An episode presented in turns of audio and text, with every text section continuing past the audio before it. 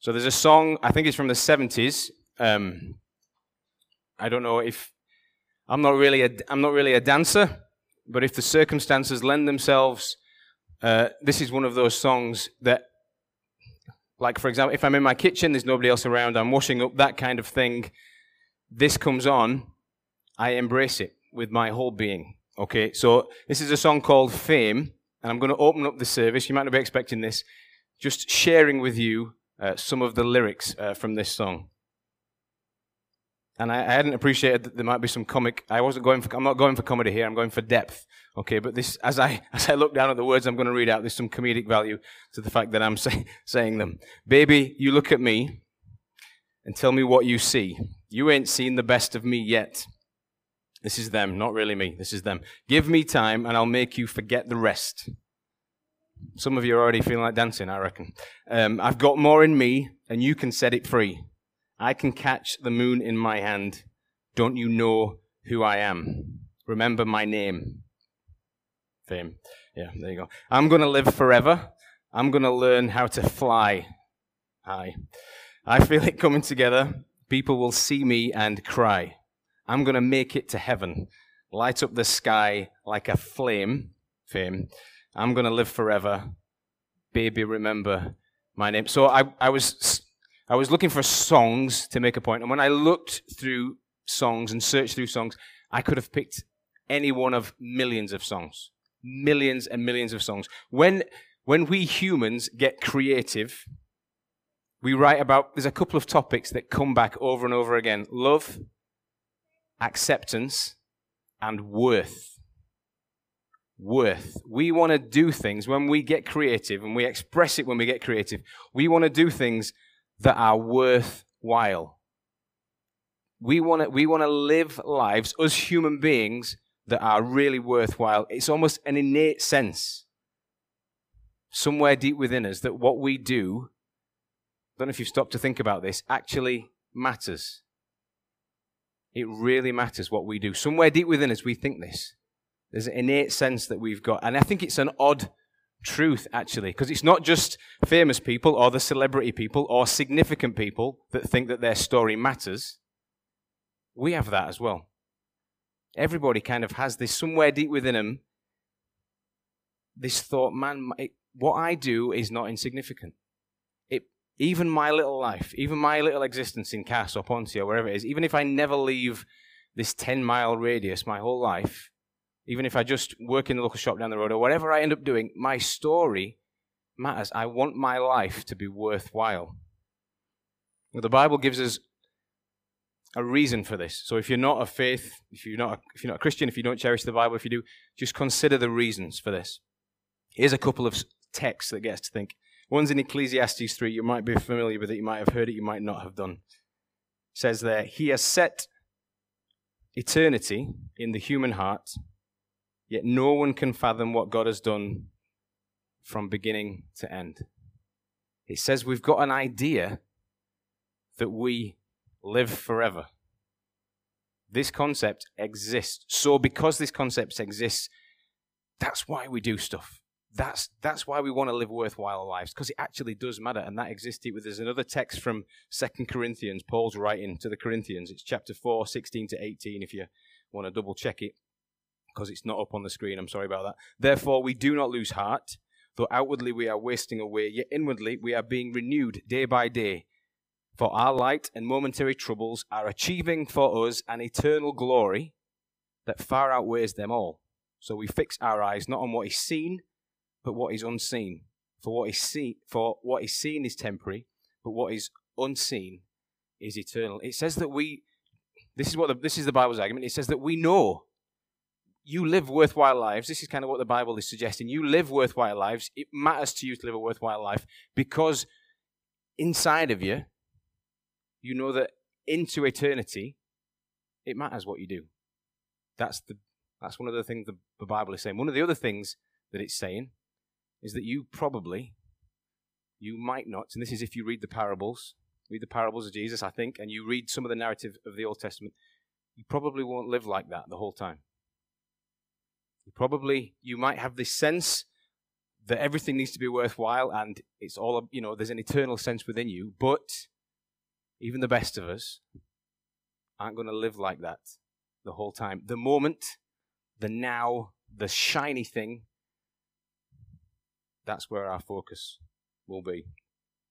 So, I guess a couple of ways to look at it. If you don't, if you don't think there's a God right now, then there's a sense in which you can kind of do whatever you want. That would be that if if that's your opinion, I would say crack on. If we just disappear into dust, you know, crack on. But if like if like what I would say are millions of people who hold this sense in their head that there is more to this, then isn't it worth trying to live a worthwhile life? So this is the question over the talk today. And don't worry, I'll be about 15 minutes.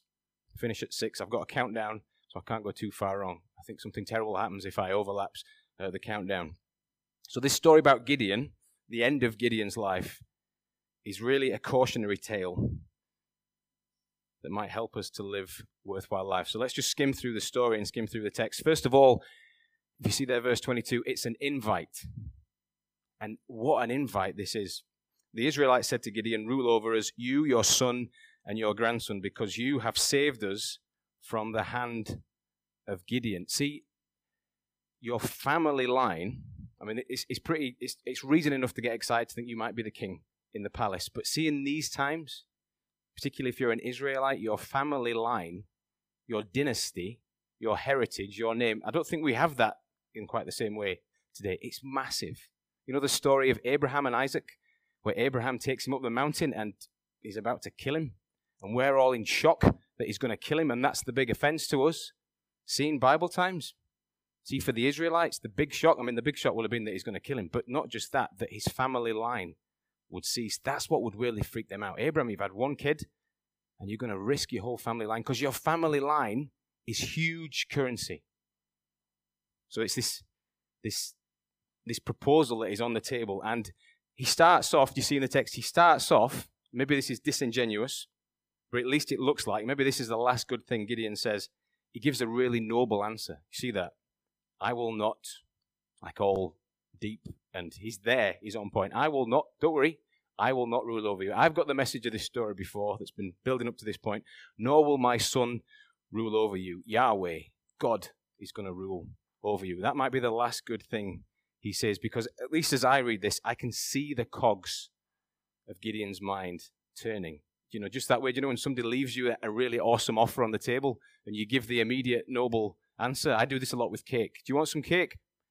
I don't. I don't need your cake. I'm heading towards a six pack for the summer. I don't need that un- under me, and I reject it. But actually, in my mind, I'm desperate to have the cake. And you can see that is what's happening with Gideon in this moment. His ego begins to inflate, and he just he just lays it out there a little bit, like with the cake. He just says, "I'll just I'll just have some earrings." Sounds almost innocent enough, doesn't it? I'll just let me just take the the earrings. So the, the Ishmaelites who were beaten in this battle were quite well decorated people, and they all offered up their, their golden earrings and other bits and bobs, as it says in the text.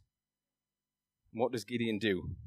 He, as, his, as his ego sort of inflates, as he sort of sees all this gold coming in, he makes himself, I don't know if you know what an ephod is, he makes himself a golden jacket almost. That's what you could say what, that it is. It's the garment that the priests would wear.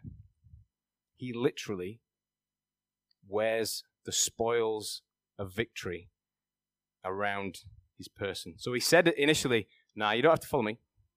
Don't follow me. I'm not going to take that mantle of king. God is king. And there he is with the jacket on. And the astute of you if you remembered back to Paul's talk last week or the talks the week before, we'll be remembering, or if you know the story at all, you'll be remembering how explicit the story makes it that this was not Gideon's victory.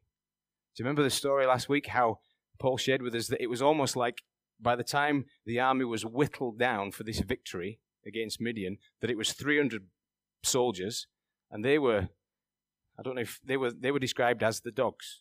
And by the time it, it came to winning the victory, they didn't even really have to lift a finger. It was explicit that it was God's victory in this moment. And yet Gideon's got to that point where he sort of I don't know if it's when you when because they've said, "Oh, you you should be our king." I don't know if that moment has gone into his head, but all of a sudden he's turned around and he's wearing the shiny jacket. And he's taken on this mantle, even though he said verbally, no, clearly God's plan for him to be the king. And I want to point towards him. Even though he says that, everything about his actions tell a different story. So he goes on to wear the fancy coat. He names his son Abimelech, which seems, um, you know, seems like nothing, but Abimelech means my father is king. So he names his son, my father is king. So he says on the one hand, I'm not taking this mantle, and yet he names his kid, my father is king. And he accrues for himself, if you see in the text there, as the text goes on, he accrues for himself loads of wives, a harem, concubines. What, how does he live? He lives like any other king from the east. He lives like any other king. So he gives it the big, yeah, I'm not doing anything. I'm not the king. God's going to be the king. And yet, by his actions, he wears the spoils of victory. He wears the coat. He grabs for himself the wives, and he lives like a king. And the upshot of all this, and it's a tragedy, this story, the upshot is that even even after, I don't know if you remember the last couple of weeks, even after all this God journey that we've been on, even after this remarkable display of God's providence and God's guidance and God's love and God's care and God's victory, even after all this story, all of the people, and it uses really graphic terms so we can't help but listen, end up prostituting themselves here by their actions to what is essentially a golden coat. That's what happens. That's what happens. That's the dynasty of Gideon, in a sense. All this amazing story, and yet you're left watching people again sell themselves out to what is effectively a golden coat and missing all that God's done. At the point when they most needed a king, at the point when they, when they even, if you see in the text, even when they recognized that they needed a king, when they recognized that what they really needed was God's rule, because Gideon couldn't resist the spoils of victory, because his head got turned, because he looked to his own ends, Israel ends up devoted to a court instead of a king, instead of God. Now, this story, it sounds too distant, doesn't it, really, to be of any use in our world? It sounds, it sounds otherworldly. It sounds like it's got no, this is a story of a golden court and a battle and stuff. It's got nothing to do with this. But actually, if you look inside the dynamics and the principles of this story, this is this is our world um, today. We can see the dynamics of this story weighted out in everything that is around us, I think, anyway. So, in the nature of our leaders, not just our politicians, but our media leaders, our social leaders, the movers and shakers of the world, and within our culture, the commercialist culture in which we live. We are very much consumers, particularly where we are in the West. And our society, our society is loaded with leaders like Gideon who want to grab power. I don't think you can look, I don't know how you get to the top. Maybe you can, but it doesn't look, I can't see anybody that's got to the top without doing the power grab, without having to corrupt themselves in some way.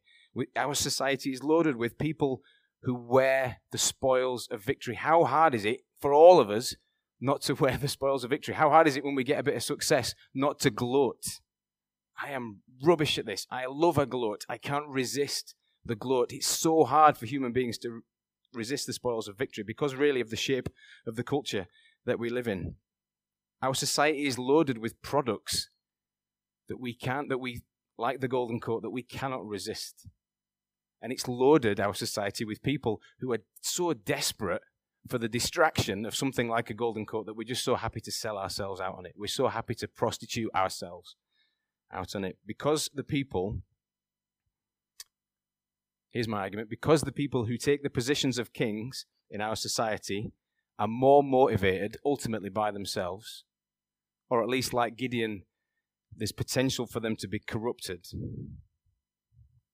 Instead of us being over here, enjoying creation for all that it's worth, and being able to deal with all of the nice elements of life with a sense of balance and perspective. Instead of that, we end up over here with the children of Israel, thinking that all our happiness, in fact, everything that matters in the world, can depend on them.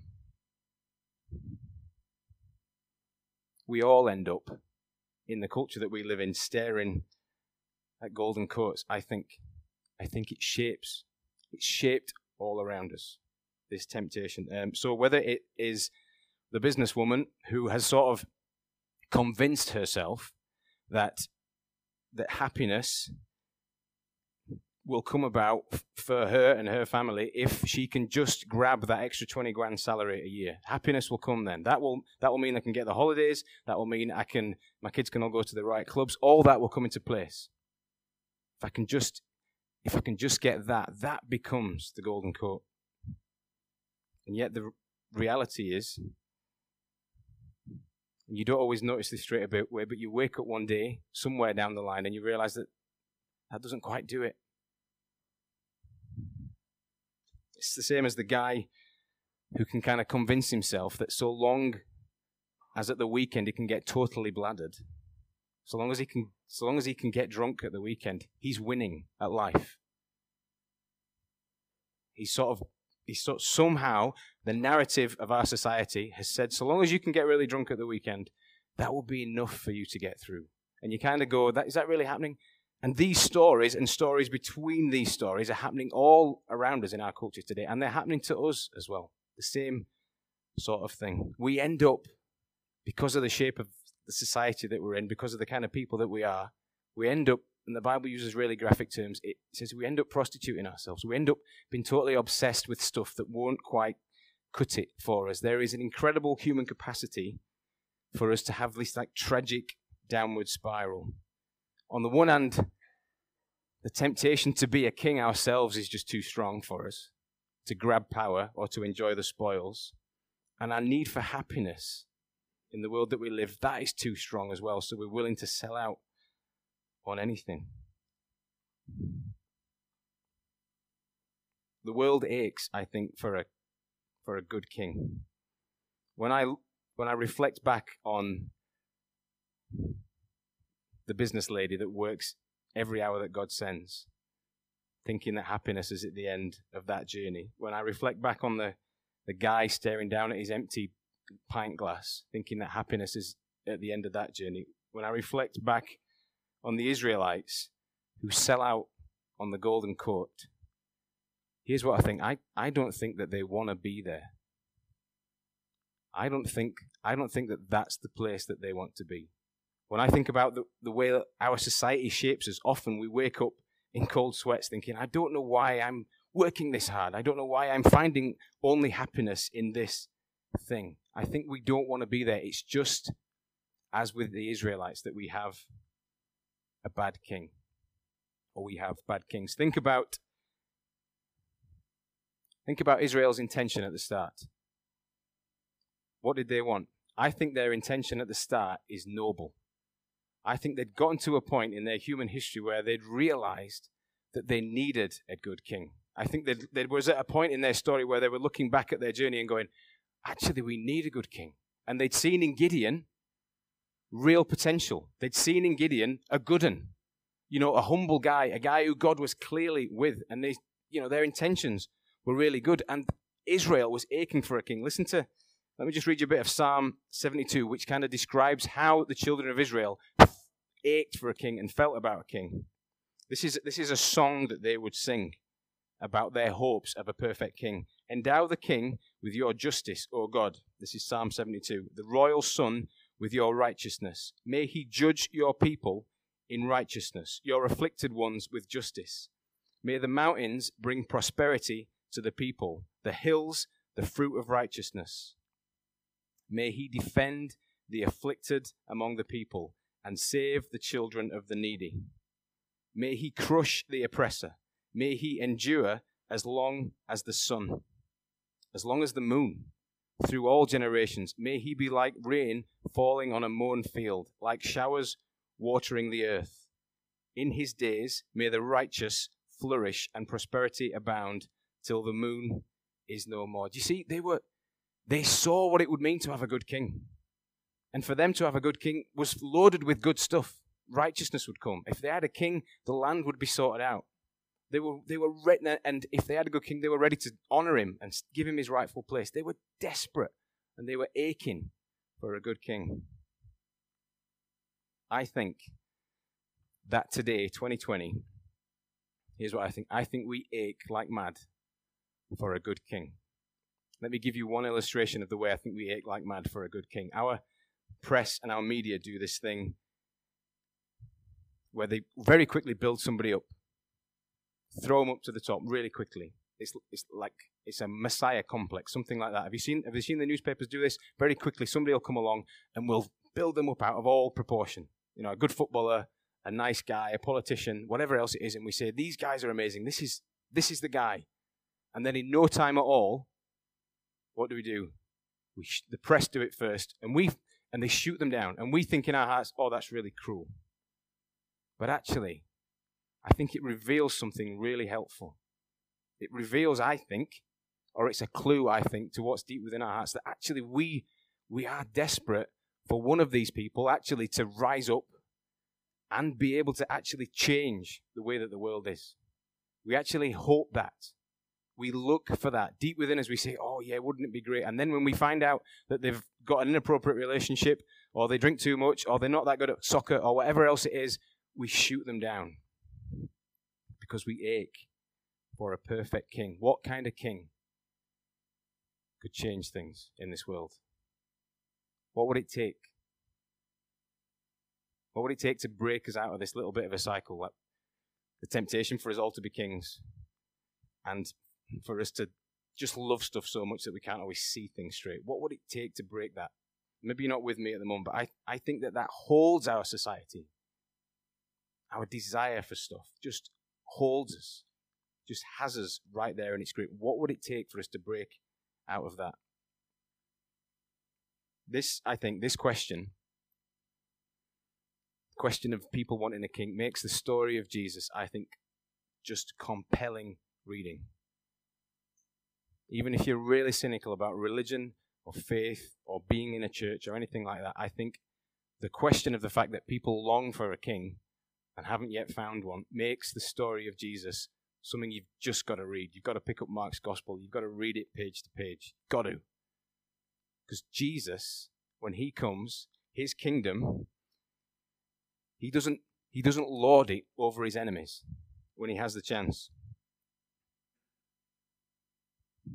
He has this meteor, meteoric rise just so that people f- follow him from everywhere. And he doesn't lord it over anyone. He doesn't he doesn't take that position, he doesn't grab that position, but he's like a good Samaritan. As he is elevated, as he has the position, he helps other people up. And when they welcome him, him into Jerusalem, you know that story, the Easter story, when they when they when they say, "You're the King," when they when they when they they've seen his life for about three years, and they're like, "Yes, this guy is good."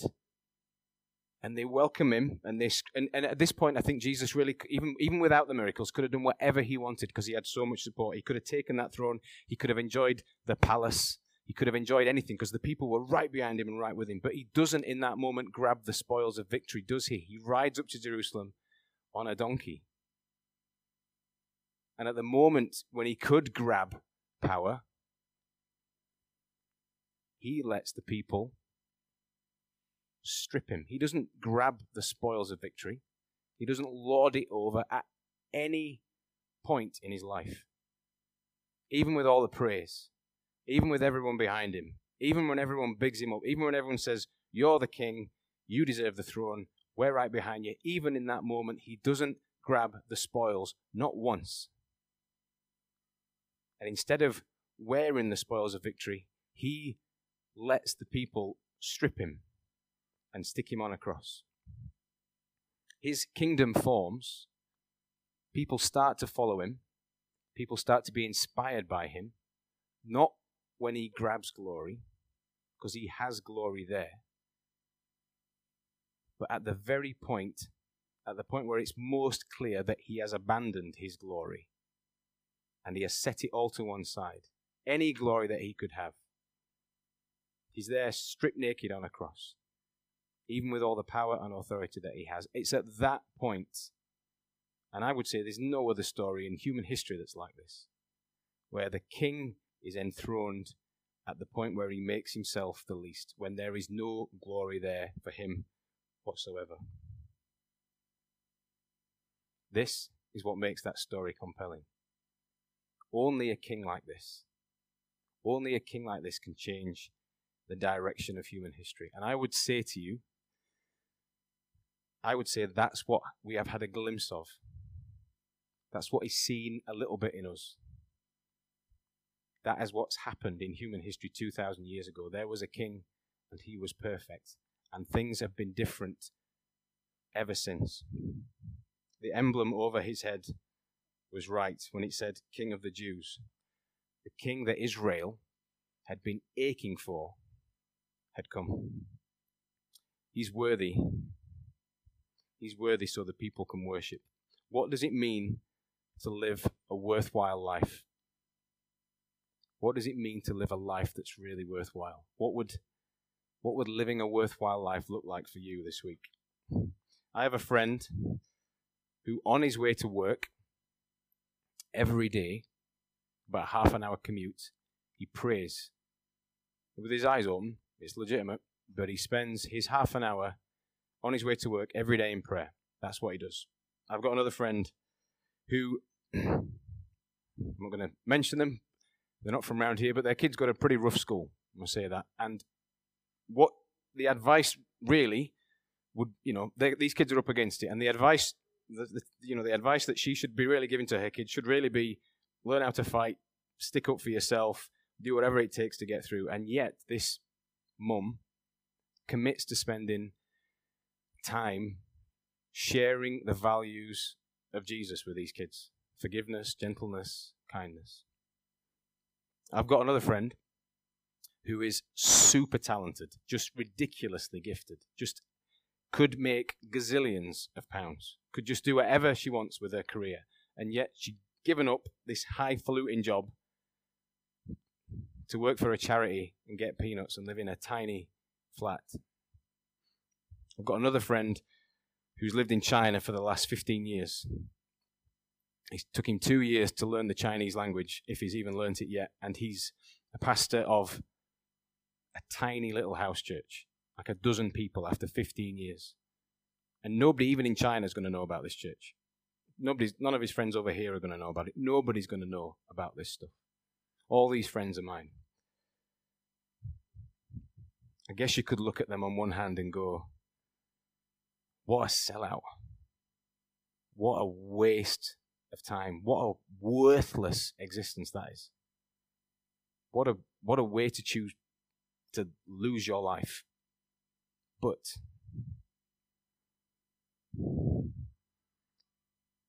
if Jesus is who he says he was, and he is who he says he was, if he's God's son, if he's if he's the king, and he's a good king, Nobody can point the finger at Jesus in 2,000 years and say, Yeah, but I saw this.